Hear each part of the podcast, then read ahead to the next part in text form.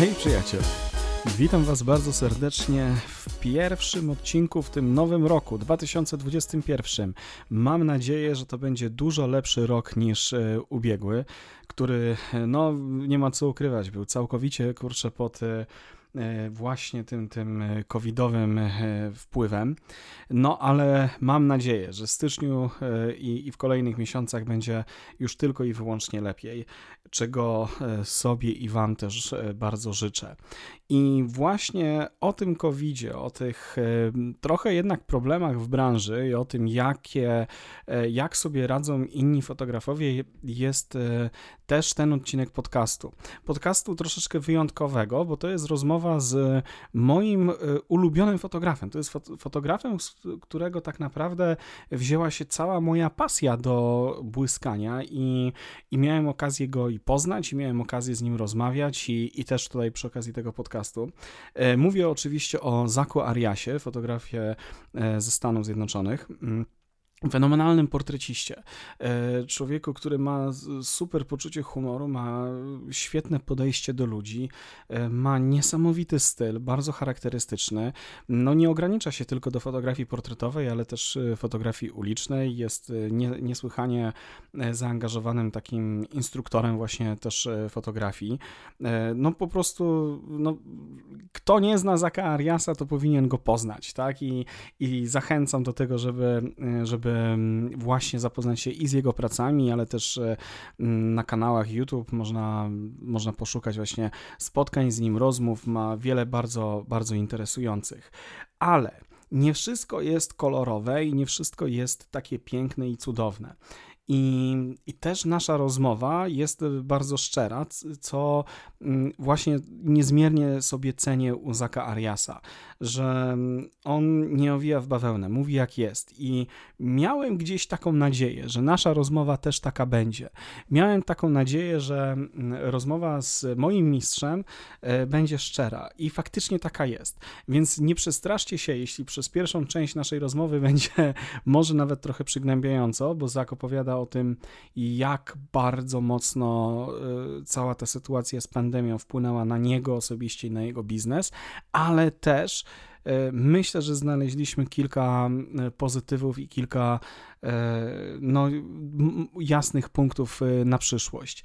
I właśnie do tej rozmowy, do tego spotkania z moim ulubionym fotografem, Zakiem Ariasem, zapraszam Was dzisiaj. Jest to już archiwalna rozmowa, bo nagrana ponad miesiąc temu, ale myślę, że cały czas aktualna. Więc jeśli wy też macie tak, że mm, walczycie ze swoim biznesem, że e, rzuca wam życie kłody pod nogi, to pamiętajcie o jednym: nie jesteście sami, bo każdy z nas przez to w taki czy inny sposób przechodzi.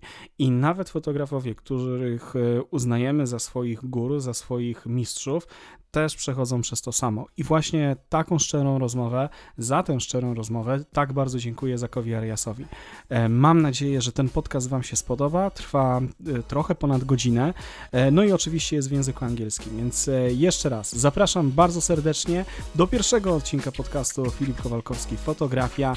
W tym roku lecimy.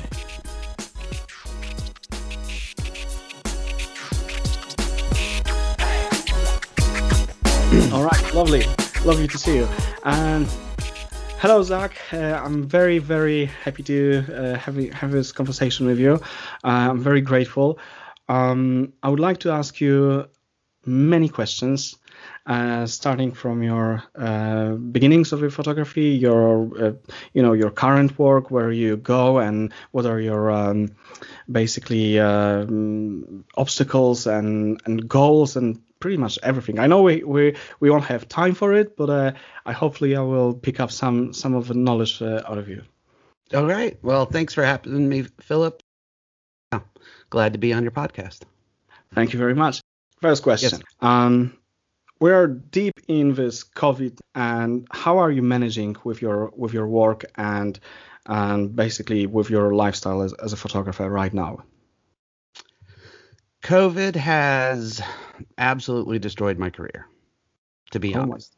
Like, um, uh, things were a little slow last year here and there, but um, and you know, I've hit many tough spots in my career. I've been chasing this for about 20 years now, and have had ups and downs. And you know, the industry I was working in changed, and I had to, you know, the big 2020 word we use now is I had to pivot and uh, do something else.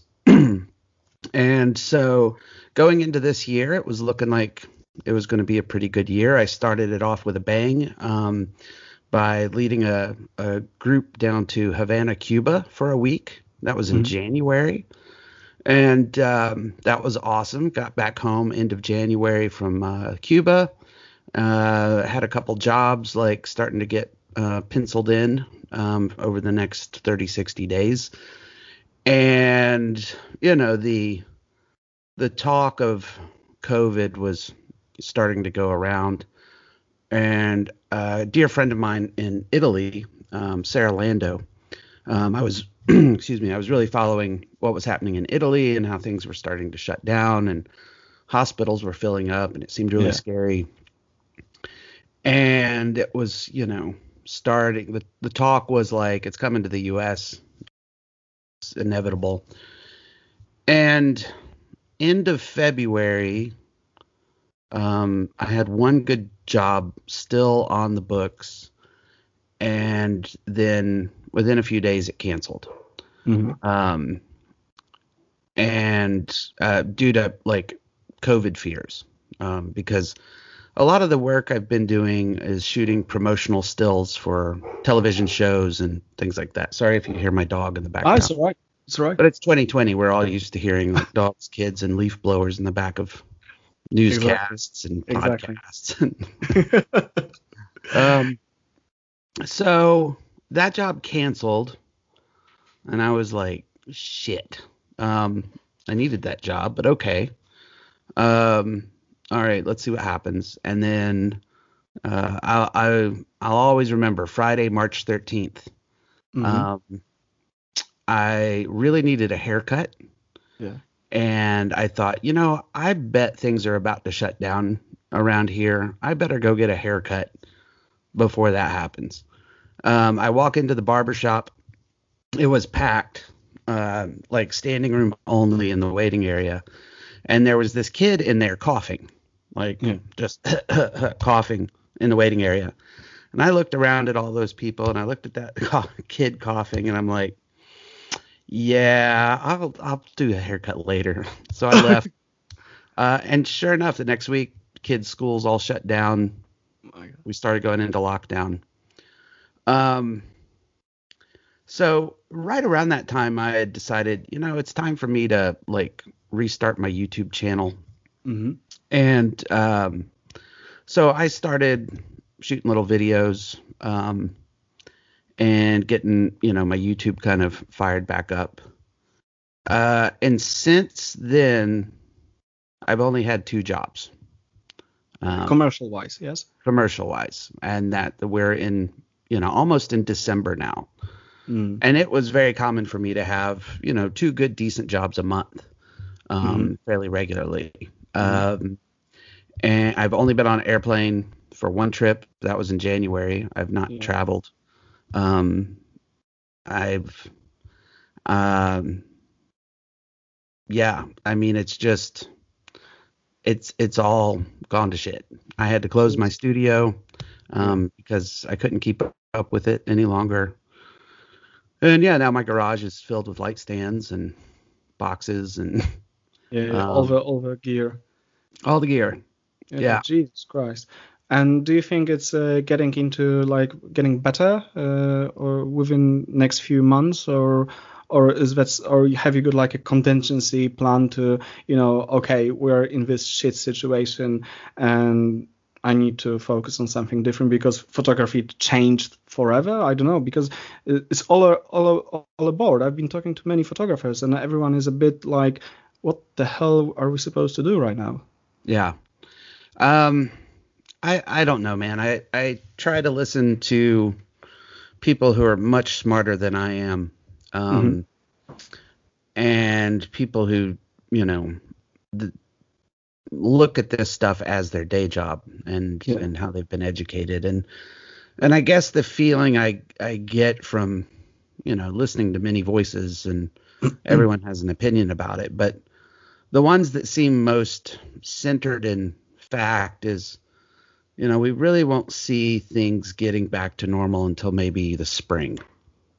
So it's quite a few months in ahead of us. Vaccine rollout. Um, you know, I I don't want to be political, but I'm I'm really glad um, that in the United States it has just been a clusterfuck here this year. Um, I'm really looking forward to like some solid leadership Mhm. change at the top on the national level. Mhm. Uh, I I live in a state in the South um, that most of the people around here always, you know, was like, well, it's just a hoax. It's just Mm. the flu. It's people really don't take it that seriously, even though Mhm. the numbers tell us otherwise. yeah. Um, and they really don't care and they don't listen to scientists and they don't listen to experts. And they think it's all just a hoax. Mhm. So I live in the middle of all of that.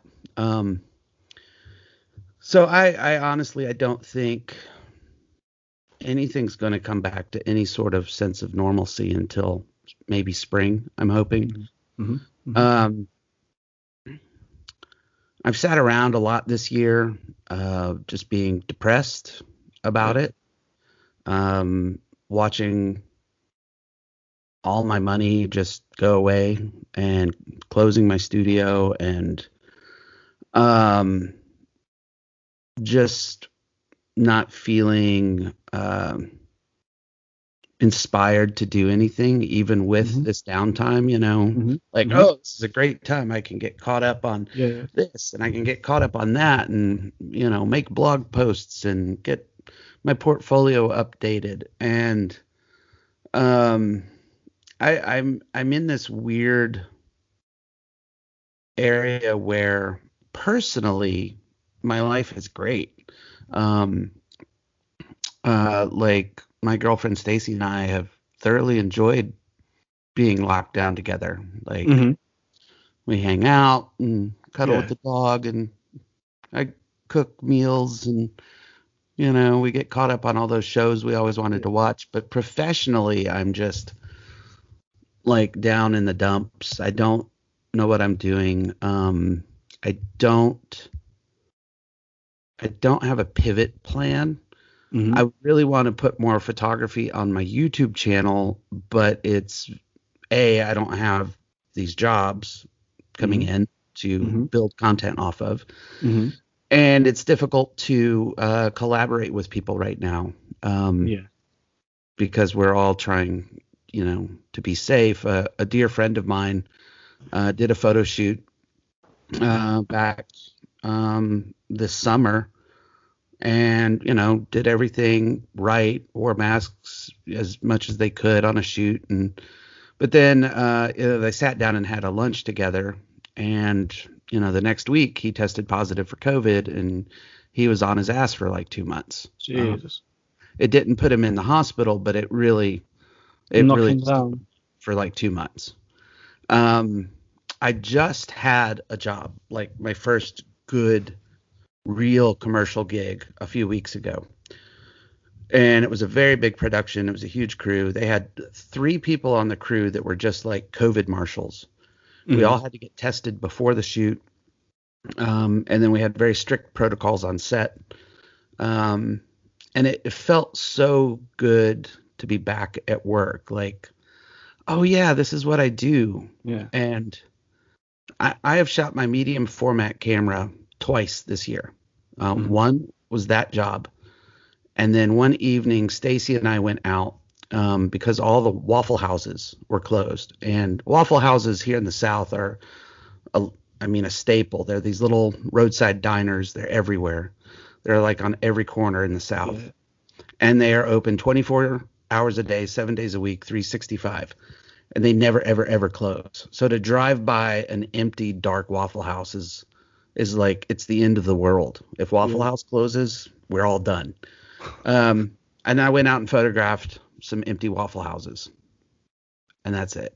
Like I haven't done shit Jesus. uh, this year.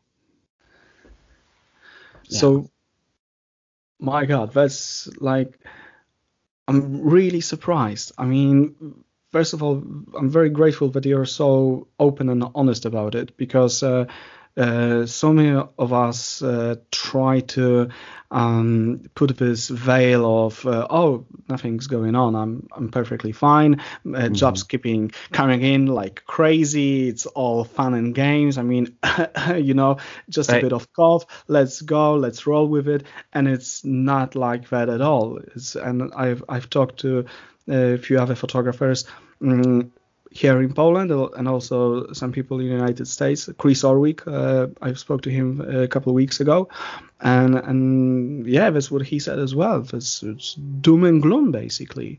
Yeah, I tell you, Philip, uh, a long time ago, if you'd have met me when I got out of photography school, mm. uh, the industry was very much the fake it till you make it. Always, you know, project uh, what you want people to perceive of you. So you mm-hmm. want to be perceived as uh, successful and having good clients and you're doing good work and you just you keep putting that perception out there uh, despite however bad you it may be going or you mm-hmm. have nothing going on or you don't mm-hmm. really have any clients and that didn't work well for me um, you know it it it never got me anywhere and and I lost my career for a few years. Yeah. Um at that point and when I got to come back to photography, I just you know made a promise to myself that I'd always be honest mm-hmm. uh, with people, especially within my industry, because what was hard is when I was struggling as a photographer, that we all do, we all struggle. Mm-hmm. There was no one in my industry you know, speaking to that. There was no one saying, "Yeah, stuff it's tough. These are tough mm-hmm. times," or mm-hmm. "This industry is changing," or you know, it's harder to get this kind of rate from this kind of client now. And mm-hmm. no one really talked about that. No one was honest with their personal life, you know, the struggles that they were going through. I've always dealt with depression and um, anxiety and procrastination and all all those things that I struggle with daily. I uh, understand completely. I'm, yeah. I'm pretty much the same when it comes so, to you know.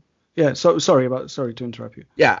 So it, it was funny when you asked me to be on this podcast. I was like, yeah, I'll do it, but man, I don't have shit to talk about other than how bad things are. But I was like, well, that might be a good opportunity because, you know, I see people's Instagram feeds and I know that they're, you know, posting older work, Mm-hmm. Not saying it's older work, but it's keeping their Insta feed, you know, updated and which is probably smart to some degree, but um you know, I start talking to other people and they're like, "Yeah, I've had to close my studio too and yeah. I haven't had a job in 3 months or you know, I the majority of photographers that I speak to are all struggling right now and all trying to figure it out.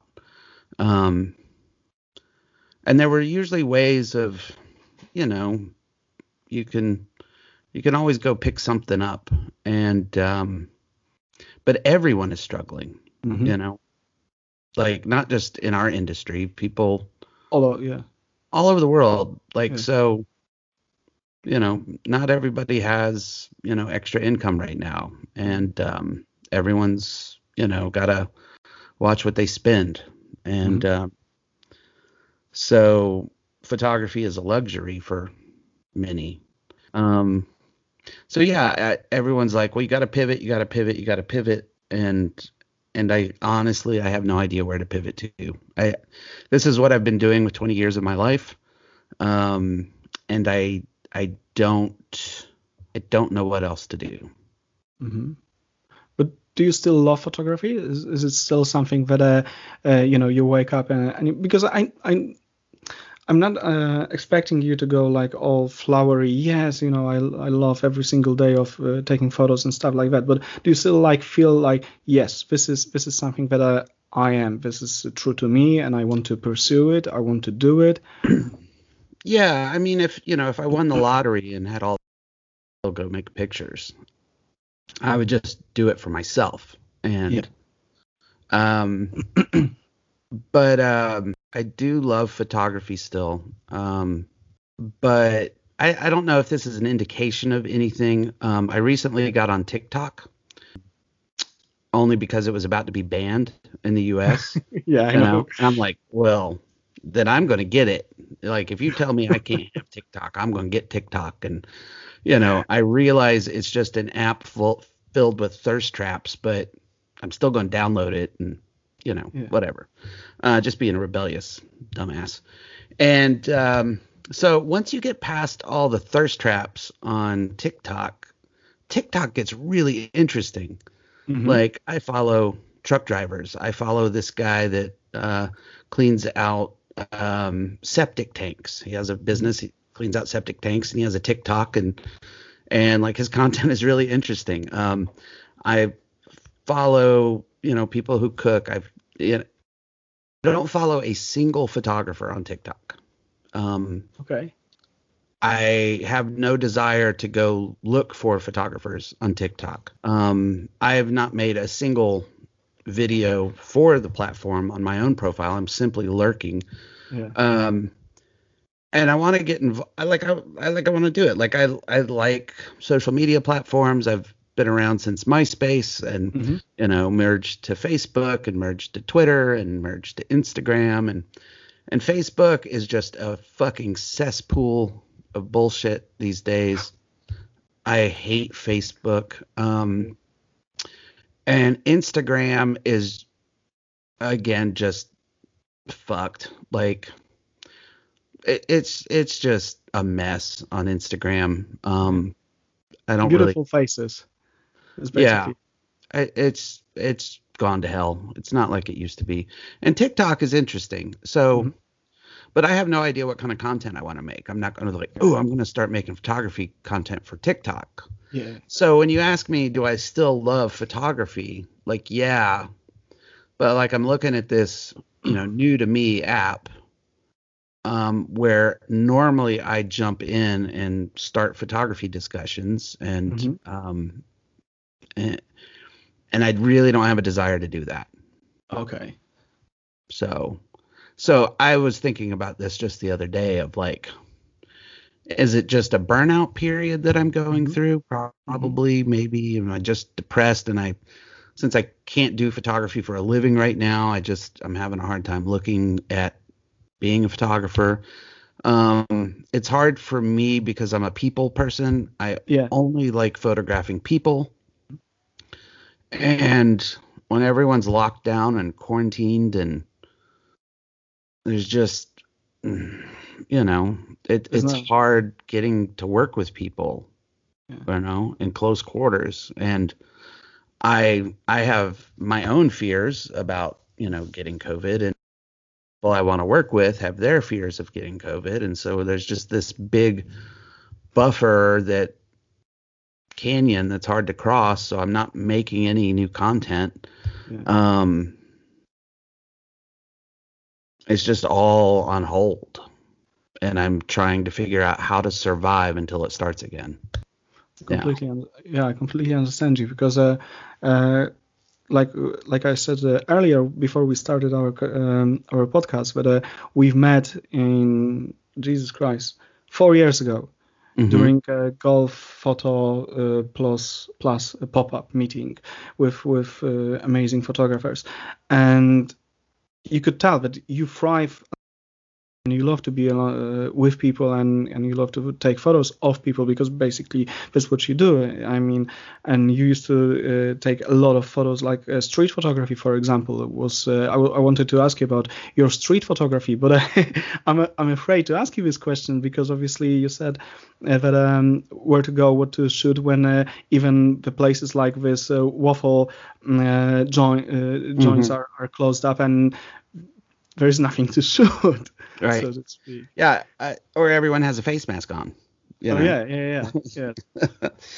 um, so yeah, I, I love street photography when I travel.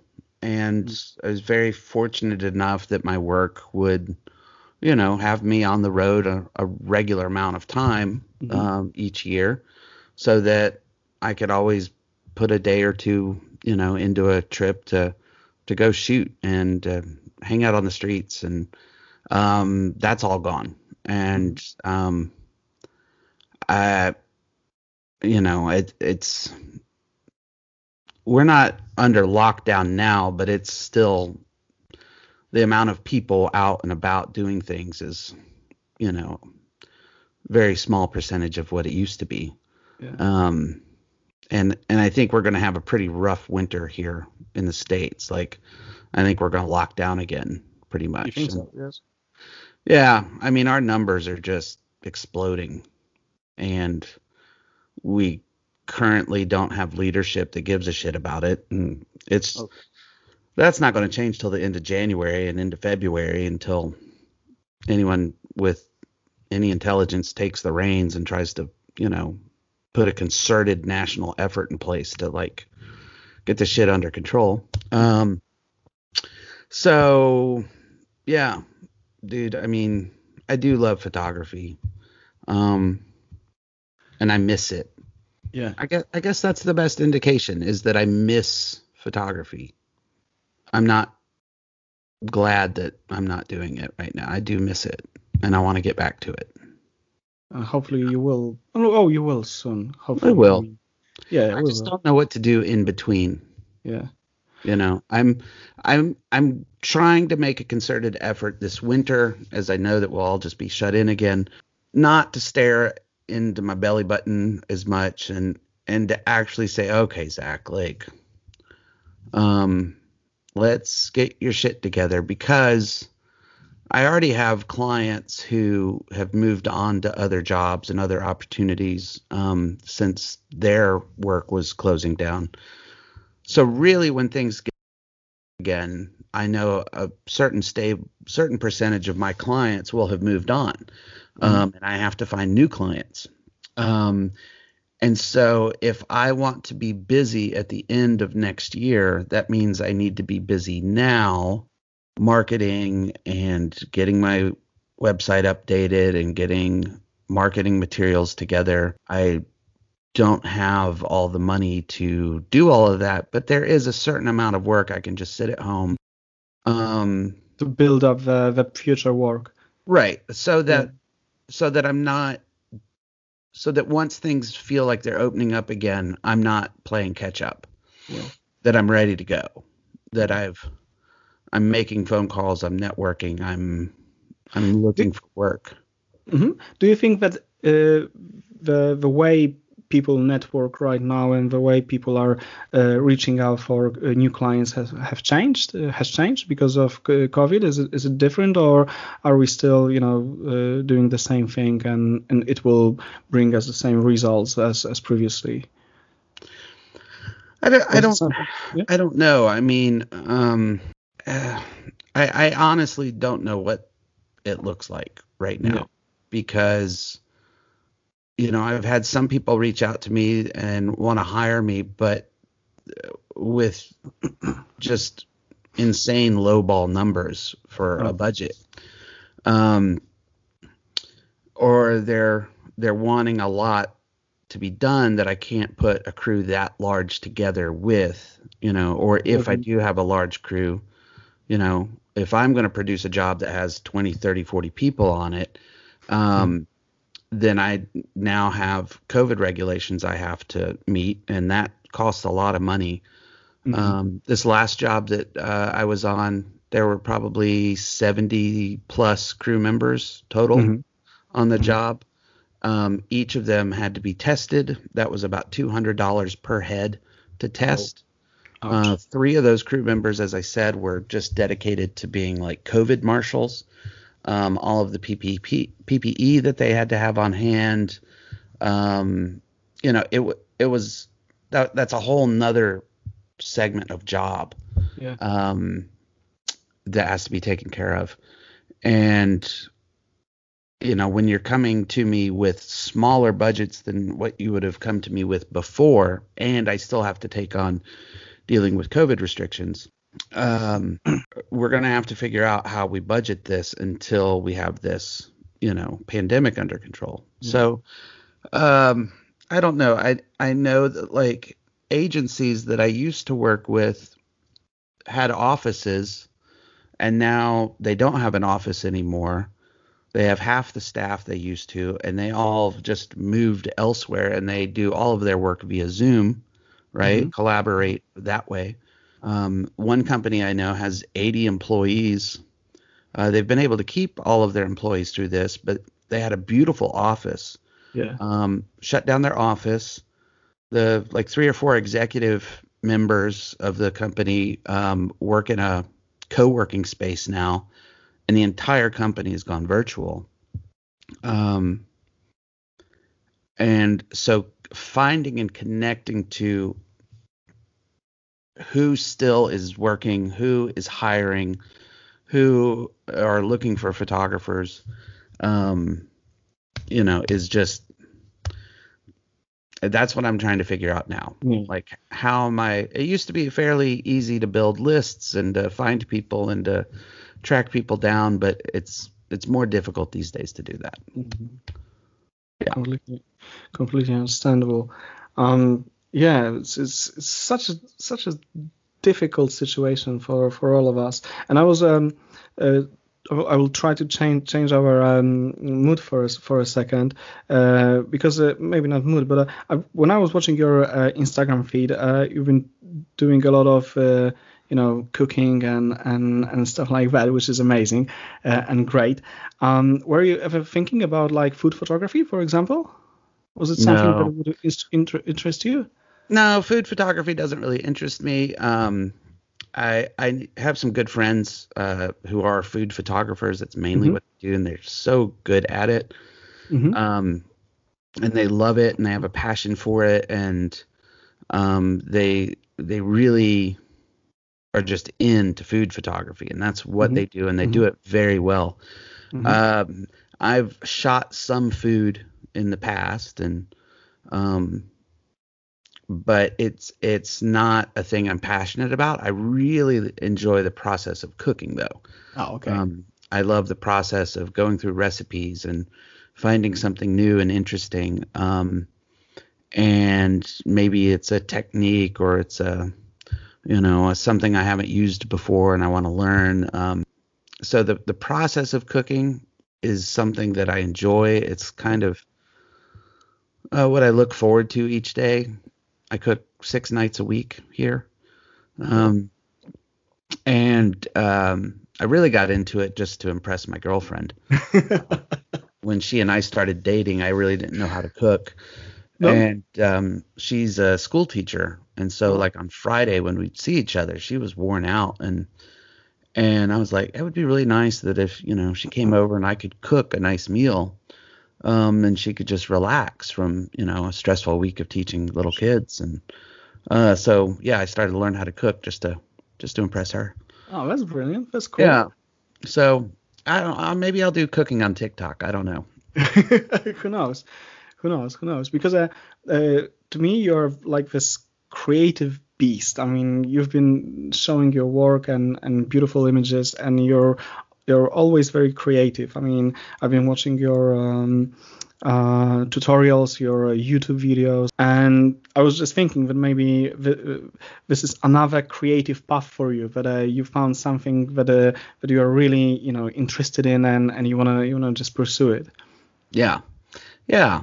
I I don't know what to do with it, and I I have to be careful not make everything I'm interested in into a thing, because then it becomes Is that a problem? Yeah. then it's a thing you Yeah. know and then it's uh then i have to do it then i have to follow up and then it has to be this and that more content and so you know i my thing is i like to cook for my family and and uh, make my girlfriend happy and um you know enjoy a nice meal and um and i like to share that with others that's another thing that sucked this year is that we just we don't have people over for dinner parties and things we Oh yeah.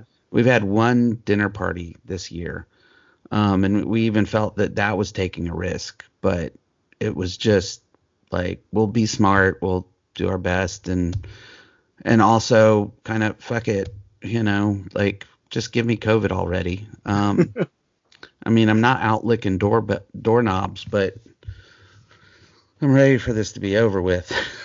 I, I know exactly how you feel. I've I've been like this for for last few weeks. Uh, when I'm, I'm me and my wife were just walking around. I'm like, you know what? Just screw it. Just just bring it on. Just come Yeah. on. Just, Yeah. just let's deal with it. Let's get it over with it. And I'm like, look, I want to I want to go out shooting. I want to go, you know, take portraits. I want to do my job and and do my stuff and not be in this limbo of right. What the hell is going on. you know. I would love to be sitting in an airport right now. Yeah. And I hate airports. Like, like the process of flying has always been a pain in the ass, and I miss traveling. I miss flying.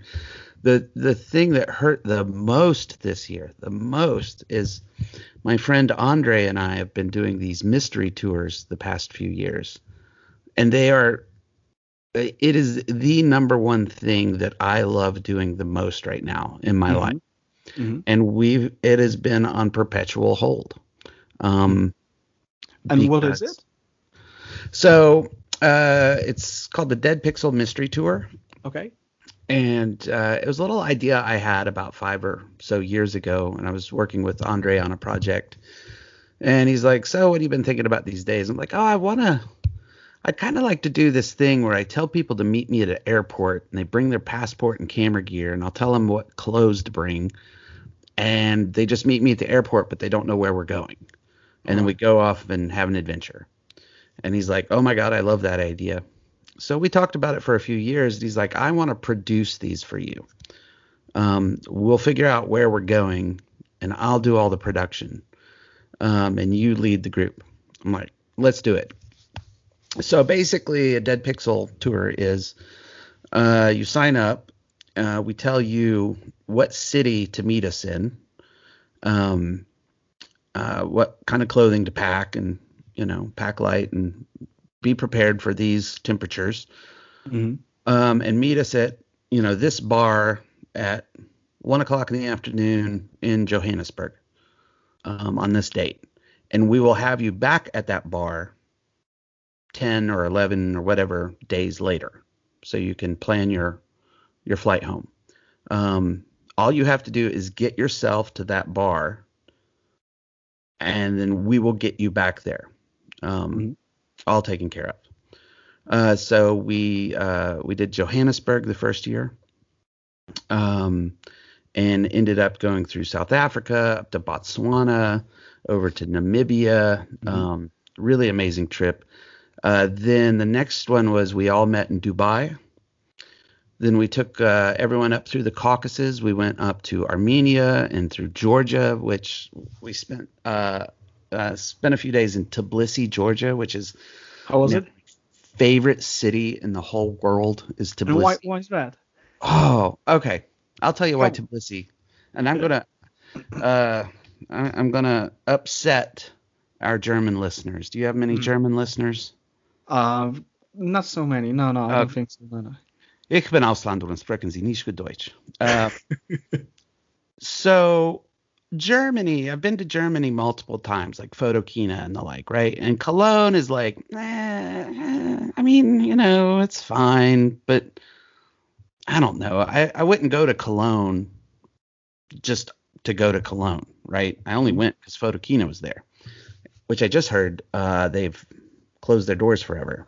No more Photokina. Is it done? Twitter this morning.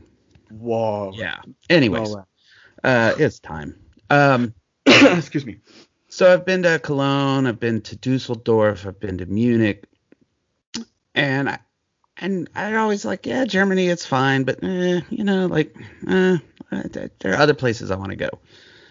And everyone said, oh my God, you have to go to Berlin, Zack. You got to go to Berlin. You have to listen. Go to Berlin, man. Berlin is where it's at. Berlin is young and hip and cool, and the art and the man, all the stuff that goes on in Berlin and it, dude, the Berlin, it was Berlin this and Berlin that, and like Berlin is where it's at in Germany. So you got to go to Berlin. So I went on that trip where you and I met to Berlin. And Berlin was cooler than the other German cities, but it still was eins, zwei, drei, vier, you know, like German. And You know, you know what I'm saying? Like it's like Yeah, no hate know. to Germany, no hate to Germans, like um, you know, no hate uh for Germany. order. But there are other places I'd rather be than Germany, right? Mhm. So I get to Tbilisi. And this is this is exactly what went through my head. We get into Tbilisi, we drive in, we get into this place where we're going to be staying for a couple of nights. I stand out there on the corner, I'm looking around, and I'm like, this is what everyone told me Berlin was supposed to be like Oh. when people talk about Berlin, they're actually talking about Tbilisi. Hmm Like Tbilisi is amazing. The art and the street art and the people and the youth and the music and the like the food and the culture and the oh my god, it's a gorgeous, beautiful city. There's mountains and rivers and um really cool interesting architecture and really interesting history and like and it's whoever talks about Tbilisi Georgia no one ever talks about Tbilisi Georgia you know at No. least not in the states um Not not in Poland too. No, we just, we don't talk about that. Dude. Tbilisi oh my god um I loved it so much that when we finished that tour I had a couple days I had like 4 days to spend in Dubai and I'm like no I'm going back to Tbilisi um so just we just went back to Tbilisi and spent like 3 or 4 days there just um So was it like? Sorry to interrupt you. Uh, was it like a photography tour for you, or you just wanted to uh, uh, explore the, the the place? Uh, so the Dead Pixel Tour is photography related. You don't have to be like a professional photographer or anything, but that's the that's the thread that holds all of us together. Mhm. There's a there's a whole application process that people have to go through because we're we're going to be like traveling through some crazy places. We went up into uh, Kazakhstan to Uzbekistan, and when you're traveling with a a group of people for you know a week or two, you want to make sure you're all going to get along. That that they're the right kind of people to go traveling with. They don't have to. I prefer people who've traveled a little but not a lot. Um, the main thing that I want to give people on these tours are new experiences that open their eyes to humanity that they Mhm. haven't seen before. hmm Um, I was when I got a passport about 12 years ago, it completely changed my life. It it opened my eyes to so many things I didn't know. You know, living here in the states, I'm well traveled within the United States, but Mhm. I'd never traveled outside until uh, my mid 30s, Mhm. and everything has changed. My thoughts on religion, my thoughts on politics, my everything was upended by me getting a passport and seeing the world. Um, and I want to give that experience to other people. So we do, we go, we take pictures. Um, but the main thing that we do with photography on the tour is I don't want to be a bunch of Westerners going into areas and just taking postcard pictures and going home. So on each tour, we work with nonprofits along the way, whatever Okay. path we are taking, so that when we, you know, are like, okay, we're doing today's a photography day, we're out shooting, we're shooting for an organization or a group um, who can then use our pictures for fundraising or marketing or awareness. Um, uh, things like that. When we went to Kazakhstan, uh, we rented a photo studio and we worked with an organization who works with mentally and um, physically handicapped uh, Mhm. people. And, and they're doing a, a huge awareness campaign. Um, and they needed photos. So we rented this studio for the day and had lights and people and craft services. I mean, we put a whole production on um, and set our entire group loose. And we had like four different shooting areas, and and we it was a long, hard day, but that that was one of the best days of our trip. Um, it was amazing. Sounds amazing. Yeah, I, I mean the the group we worked with were amazing. You know, we there were language barriers and cultural barriers all over the place, but we all worked through it. Yeah. Um, and it was so satisfying and um, rewarding for everyone involved. Yeah. Like we all just walked away from that experience. Um, just anew, you know. And so, you know, it's not a workshop kind of a trip, but mm-hmm. it's a it's a let, let's use our cameras to experience the world. So it's not it's not like a photography safari, but uh, you you know like you said, a bunch of Westerners go around and, and snap a lot of photos just just for the sake of it. Right, right. Yeah. We don't do that. Um, and we and we plan we plan all the things in interesting ways. So we we'll do a touristy day kind of a thing or something mm-hmm. that you know um, okay, if you're in this part of the world, you have to go at least see this, you know. Mm-hmm. But then we're right back off into a, you know, a village working with an NGO, um, and uh, we might stay the night at a four or five star hotel, and we all get a nice, clean, good shower and a meal and drink lots of gin and tonics, and then we're doing sundowners in the back of trucks um, the next night. Cool. Um, yeah. That that sounds that sounds actually amazing. Sounds uh, sounds like something to look uh, forward to. You know, in in next year probably. Yeah. Um, and you said that uh, you went back there from uh, Dubai for a couple of days, for a few four days. Uh, and did you go for like uh, what I meant? Did, did you go to specifically to take photos or just to hang out and and and explore?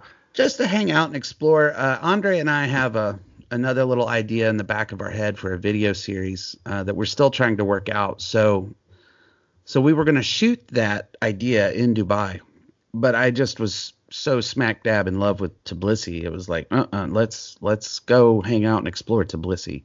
Yeah, so we're still trying to figure out. It it actually turned out to be a clusterfuck that whole video.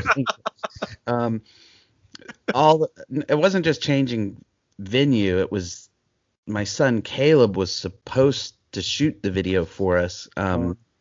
And he was living in Dubai at the time, but then his passport was about to expire. So he had to fly home to the States to get a new passport because he was supposed to be taking this other trip. So he had to leave, and we were stuck in Dubai without a film crew. Put this little film crew together. They drove up from Armenia to Georgia.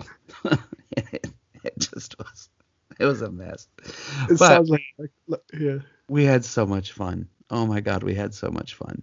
Um, and uh, I just I miss traveling.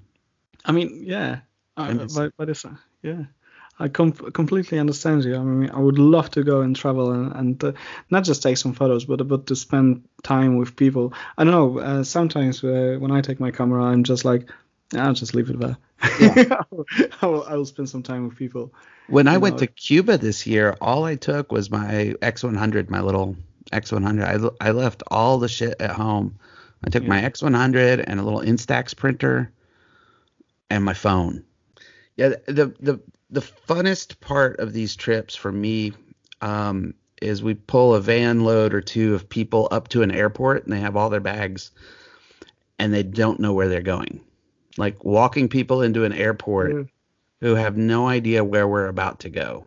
Um, uh, just looking at people's faces, like okay, and they're looking at the, you know, the boards with all the, you know, departing flights. Like, okay, which one are we getting on? What city are we going to? Yeah. Um, it's so That's much exciting. It is. It is. Yeah, absolutely. Cool. I mean, um, I'm just slightly looking at, a, uh, at our clock, and I and I see that we almost hit the mark. Yeah. Uh, of your time. Uh, have you got a few more minutes yeah, to talk sure about? Yeah. Yeah. Yeah.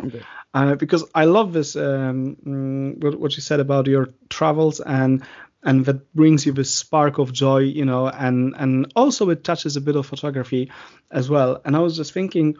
Um, because my goal is that I want to share stories um, photography stories, and I want to show other photographers how they perceive the world, how they. Um, it's not about technique. It's not about you know the podcast is not about f stops and and and stuff like that because you can you can learn it. It doesn't matter.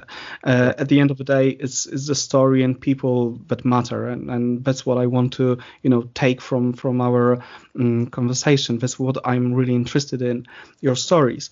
Um, and I was just thinking that uh, how do you approach if you if you had to like explain to someone who is starting with photography or who is seeking for a guidance, uh, how and specifically with portrait or with people, how would you say how would you approach uh, subject or, or or a portrait. I know we are you know completely changing the the avenue of our conversation, but uh, right. I, I, I, wanted to to bring this subject uh, in our podcast as well.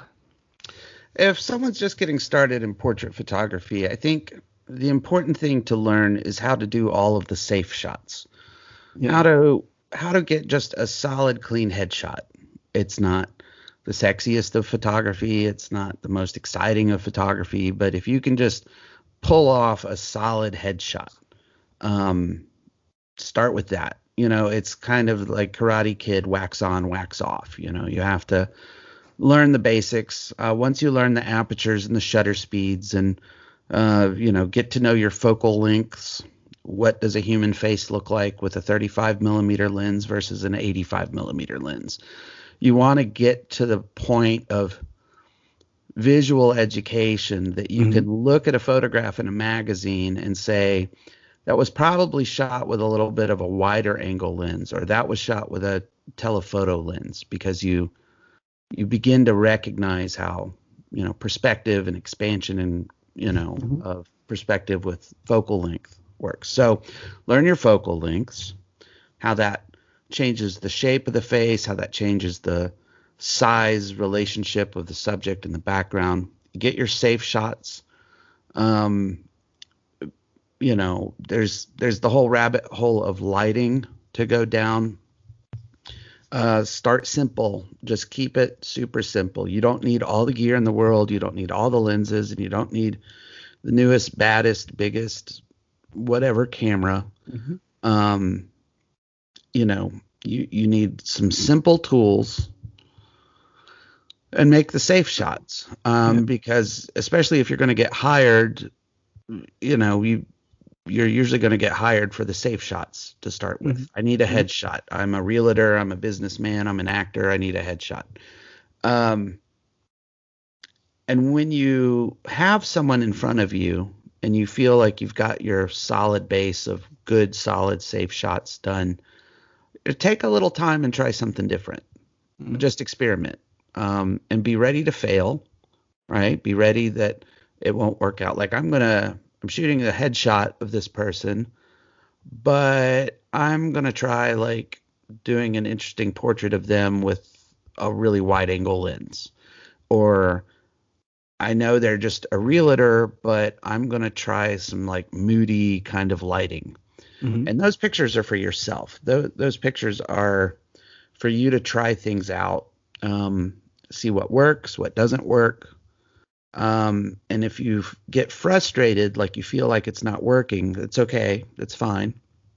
Um, don't be frustrated. You're you're learning. You can go back later after the shoot, look at the pictures, and say, okay, what was frustrating me about it? What? Why don't I like the results? And you start to work backwards. So the next time that you have someone in front of your lens, you're like, okay, I'm not going to do that again. But you know, that one little thing I did with the light or a different angle I tried, standing on a chair or sitting on the floor or whatever, um, I kind of liked that. So I'm going to do that again mm-hmm. at this shoot, mm-hmm. see how it works out.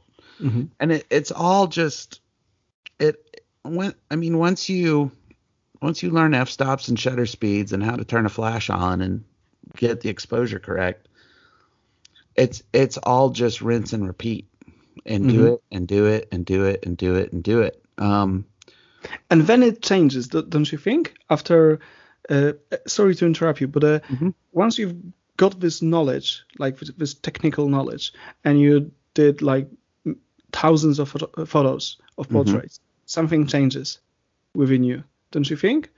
But uh, Yeah. yeah, sometimes you can feel it. I can look back at certain shoots that I've done in my life where at that shoot I felt something click. mhm, Like I like like it all came together. Like Yeah. it oh my god, I can't believe I pulled that off. I had an idea in my head and then I actually did it, right? Yeah, So I can think to specific times that's happened to me in my life. But most of my growth looking back has just been the slow and steady progress. I just am getting better. I'm Mhm. a little quicker. Uh, I'm I'm I'm to the point now whenever the rare chance I get to photograph someone these days, um, is I don't I don't really think about like lighting and like I I know how I'm gonna light them. I know what lens and camera I'm gonna use.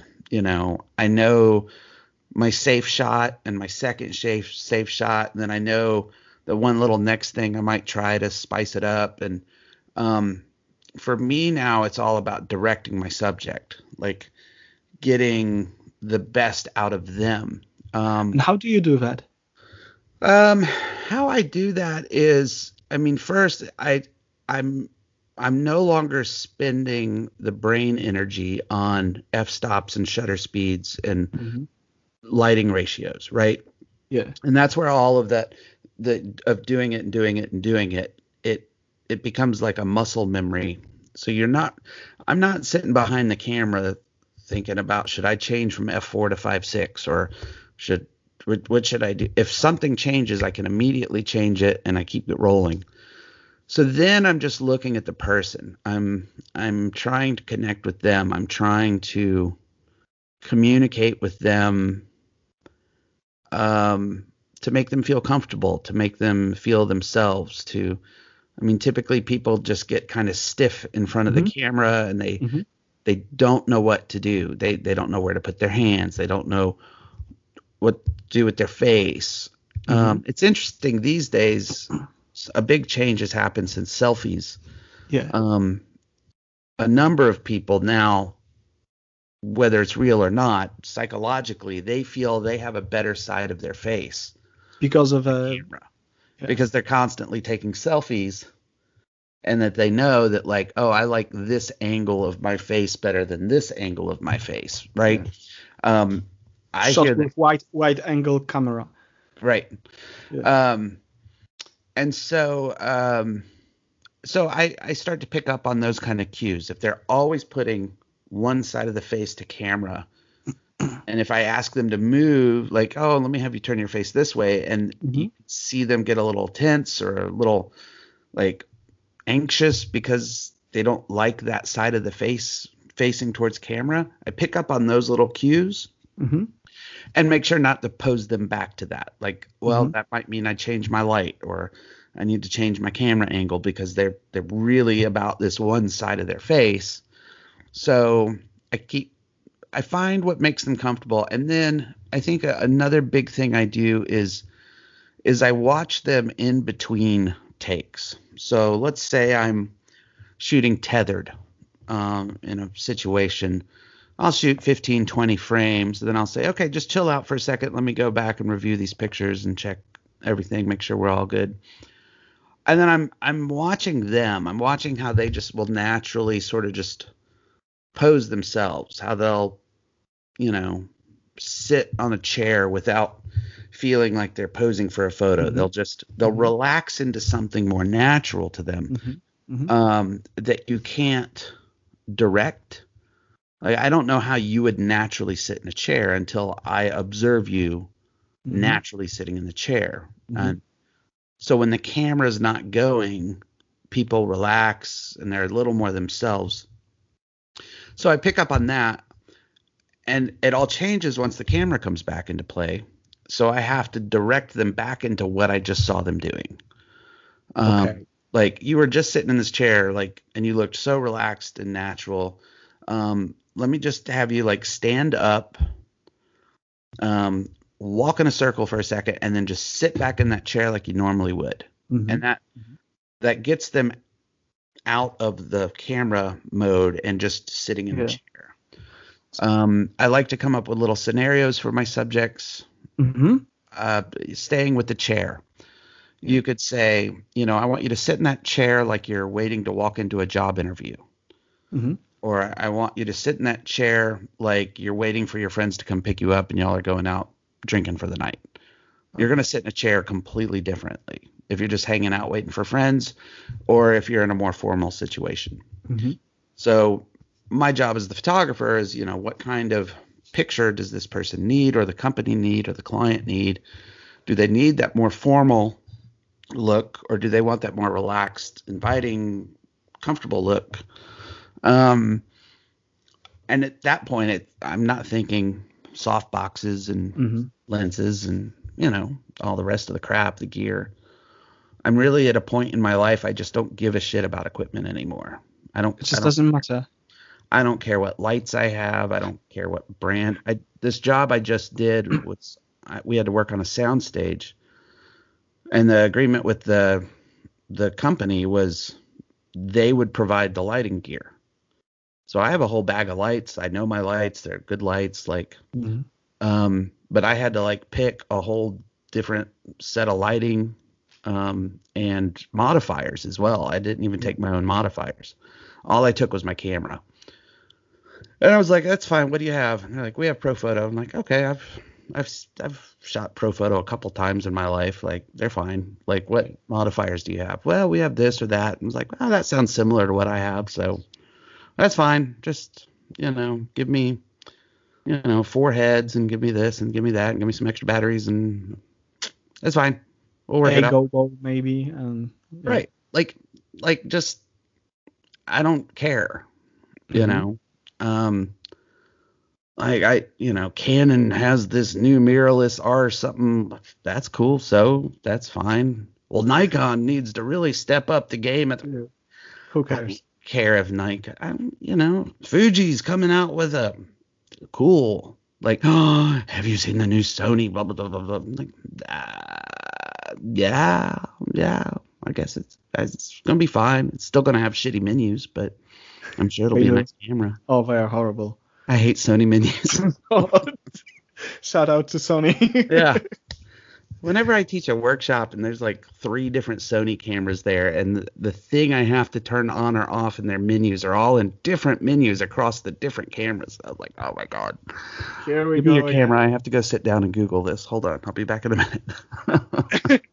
and and you must be thinking, Jesus Christ, what am I signing up? You know, So I have I'll- to do. you know, I I think it's a good goal to try to get to is get to a point in your photographic life you don't give a shit about the gear. Hmm You know, because it's not about the gear. You Yeah. know. I mean, I love my gear and I love the tools and Mhm. yeah, if I need something, I'll research it and like, okay, I think if if I was doing lots of high-end video production not myself, then I'm sure I would go and look at the Sony and look at this and look at that and look at some ISO tests and charts and say, okay, that looks like a good system. Um, Mhm. The thing I've learned to do in my life when it comes to video is that just hire someone to do it. Yeah. You know? um, and that's been far better for me. And you Uh, do like it, do you? Uh, video. I like directing. Yeah, Okay. I'd like to do Yeah. more directing. I think Mhm. I think if there was a place for me to pivot would be in some like commercial direction. Um I don't like running the camera. hmm I don't I I'm on these commercial shoots um and and I've produced some of these commercial shoots. Um and you just hire a good team who knows how to do all that shit Yeah. and they show up with the gear and all the stuff and all the cords and the cables and monitors and you know sound people and Yeah. Yeah. i don't want to deal with that it's too much you know like video is 10 times the work that photography is Yeah, I know. And It is. so- i want to be t- paid 10 times more to do it um, because it is 10 times more the work it requires more people it requires more time it requires and more more storage. stress. More stress. Yeah. Yeah. Dude, and your video can be gorgeous and your audio will kill you, you know, like there's so much on the line uh, with video. So, And don't, don't you think? Don't you think? that- Sorry, I'm no, I'm, I'm stretching my my time no, you're fine. You're fine. You're. Yeah. Yeah. Um, because uh, I, I was just thinking that uh, you can be more creative when you are directing because you don't have to think about all this nonsense. Mhm. Where it's just your vision and and Mhm. hopefully people responsible for for cameras and, and audio will will do their part. Right. You know, people give like high end photographers like Annie Leibovitz a lot of shit because, you know, she leans on her crew a lot. Yeah. Like she doesn't light that, you know, set. She doesn't, you know, set all that up. Like she has a team that goes in and sets up lights and gets her camera rolling and gets, you know, and people give her shit about that, but I mean, Scorsese isn't sitting there running the camera, right? He's Yeah. not up in the rafters turning the lights on and off like you know, I mean, she's a director. It's just stills instead of film. Um, and you do, you get to be and and honestly, I think once you get your ego out of the way, like when you collaborate with people who are good at their jobs, like you'll get a better product. You know, as a Absolutely. as a Yeah. still photographer, I do all my lighting.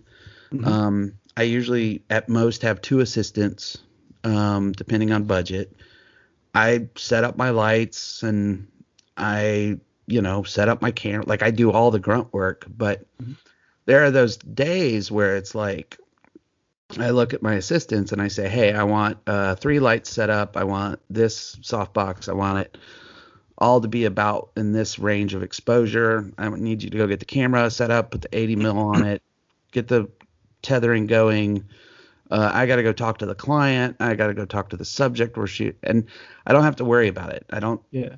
I don't have to touch my gear. And when I'm done and I'm like, the stress of the shoot is over, I can go and chat with the client and and with the subject again, and it's all getting packed up and put away. Um, and it's really kind of a beautiful thing. And if you then you if you collaborate with people who are really good at what they do, they're really good at lighting, they're really good at retouching, they're really good at um, whatever, whatever. Um, you know, you get a better Result. result out of it. Yeah. And and it's not we shouldn't feel bad for doing that. I know Mhm. I've had to deal with that. Like I can't take credit for every single thing. You know, it's me, it's my job. Like, no, we did this collaboratively and we did a really good job on it. And we would have never pulled off that shot had we not all worked on it together.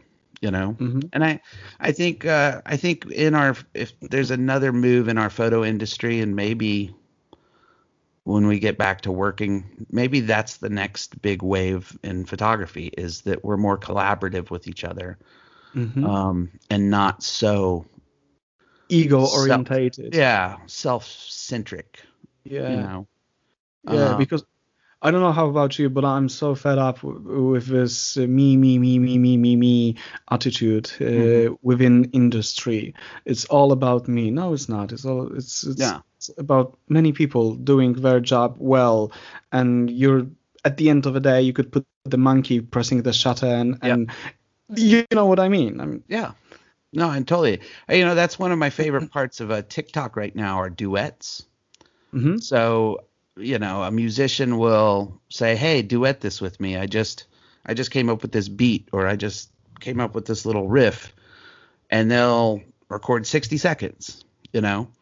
And then someone will duet with them and put a hip hop line over it or sing to it or and then suddenly you you have these just random people across the app duetting and working together Mhm. making cool little songs and then people will take that sample it make a new video out of it and people Yeah. will start it, it just and like these whole things are growing and growing and growing um and and it would be good to see more of that in our industry i i don't know what that looks like i think it's i think what it looks like is just having more of an attitude of collaboration instead of you know it's just me doing this Mm-hmm.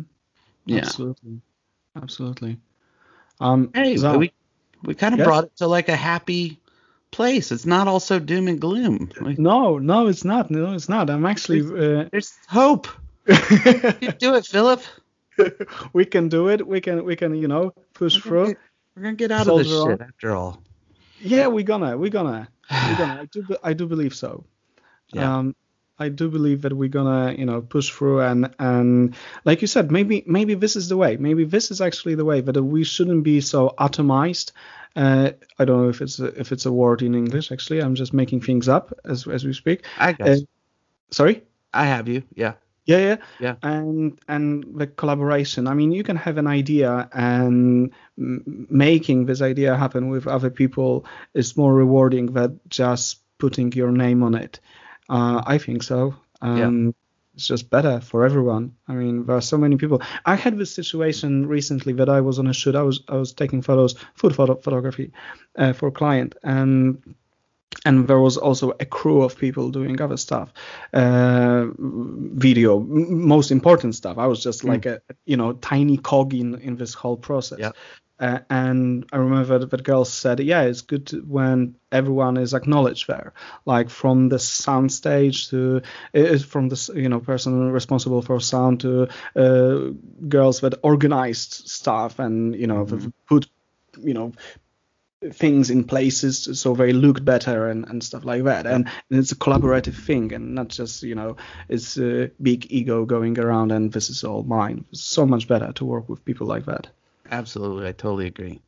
yeah Yeah. cool uh zack i Yes, sir. think on this happy note uh we can conclude um i wanted to ask you if, if it's if it's okay if you if you've got time when you go back to uh, with your camera and to go back to shooting uh, who would like to take portrait the most uh, just after uh, covid if you you know if you had anyone to pick Hmm. Well, I think one person that's, that's still been high on my list I'd like to photograph is uh, Jack White. jack white Jack White. Yeah.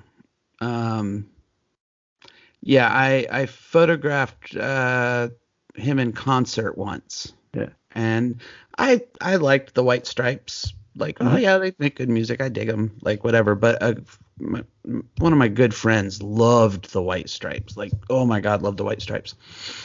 And I was like, I've got to get a really good picture of Jack White for my friend Mark. Um, and you only have three songs, the first three songs of the concert, and then you're out. You have to leave. Um, so I'm down there in the pit and uh, waiting for them to take stage.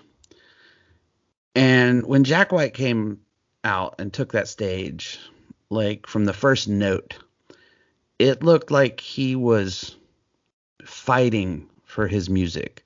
mm-hmm. It it looked like he it, it looked like it he, he looked like he was performing as though it were his last performance like but that he was kicking and struggling and and working with it. And and I've heard stories since that that really is kind of how he works. Like if it, if if it was too easy to get to his piano he he would want the piano moved a little further away um, next time that he has to Mhm. work a little harder to get from the microphone to the piano whatever. Um, he challenges himself. Um, and I stepped back. So I shot the first two songs, felt I got a good picture. I stepped back for the third song and just watched, and my jaw just like on the floor, watching him perform. And I said to myself, I said, I, I want that for my photography. I want my photography to look like how Jack White plays. And I, mm-hmm. To this day, have no idea what that means. Um, and if I were to to keep that music thing going, I think if I get to keep doing this as a career and a art for another 20 years or so, I think I'll probably be more of a Radiohead photographer. Like I started out pop, started Mhm. out just radio hits. But you know, I mean, Radiohead has had a very interesting trajectory with their music, and the music they make today is nothing like you know their first albums.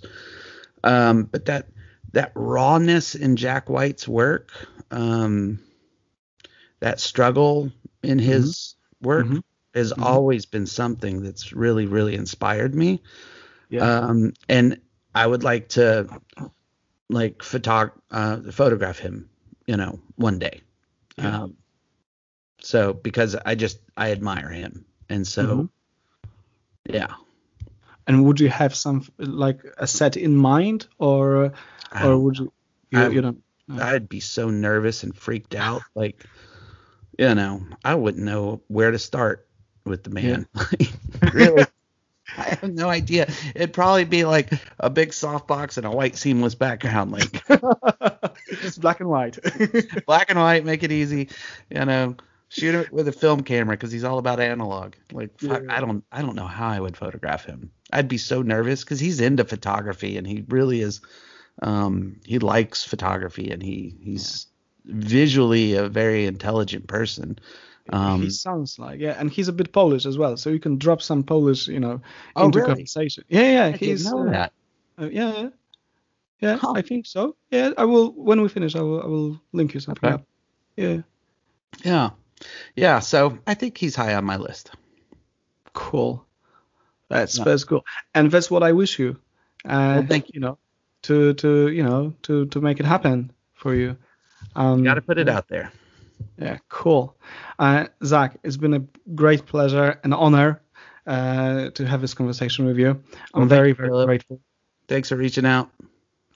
Um, yeah, it was it was just amazing to listen to your story. Your honesty is uh, uh, just uh, mind blowing because uh, you say it as it is, and you you don't sugarcoat things, and that's I really that's something that I do appreciate a lot, um, especially today that people try to sort of like you know sprinkle some Yeah. magic dust I, on, on I just lives. want I want people who are struggling to know they're not alone. yeah You know, I understand people look up to me because I've been around for a while, and Mhm. you know, um, but I I want everyone to know that I don't have some special sauce, and that uh, I'm immune from all the bullshit we're all having to put up with. Like I'm dealing with it too. You know, I mean, I've got I have gear for sale on eBay right now, so I can yeah I've seen bills it paid to the end of the year. yeah yeah so I get it. I get it. You're not alone. Yeah. Cool. Zack, thank you mm-hmm. very much. All right, I do Filip. thank appreciate you. it.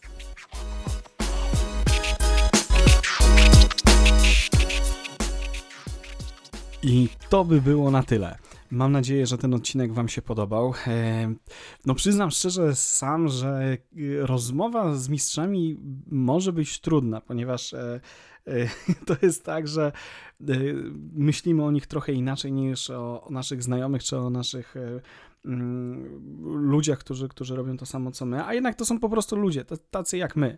Mają te same problemy, te same wyzwania i, i, i właśnie ta szczerość, o której mówiłem na samym początku, e, jest widoczna u Zaka, za, za co go niezmiernie cenię. E, Jest to jeden z moich ulubionych fotografów, jak już mówiłem. E, Niesamowity facet, bardzo w porządku. Poświęcił mi bardzo dużo czasu na te rozmowy, za co mu jestem ogromnie wdzięczny. Jego pracę możecie zobaczyć na stronie www.zakarias.com e, czy też na Instagramie wpisując po prostu Zak Arias albo Zarias e, w handlu mm, instagramowym. E, Zresztą zobaczycie naprawdę fenomenalne zdjęcia. Też w linku do tego podcastu jest załączone są załączone linki do, do prac Zaka Ariasa. Mnie możecie zobaczyć na www.filipkowalkowski.com, też na moim Instagramie Filip Kowalkowski. I co? Kurczę, wszystkiego dobrego jeszcze raz w nowym roku.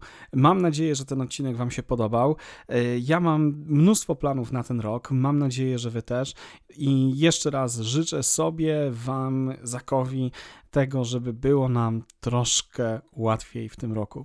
Mam nadzieję, że tak będzie. E, No to cóż, do usłyszenia w następnym odcinku. Pa! Cześć!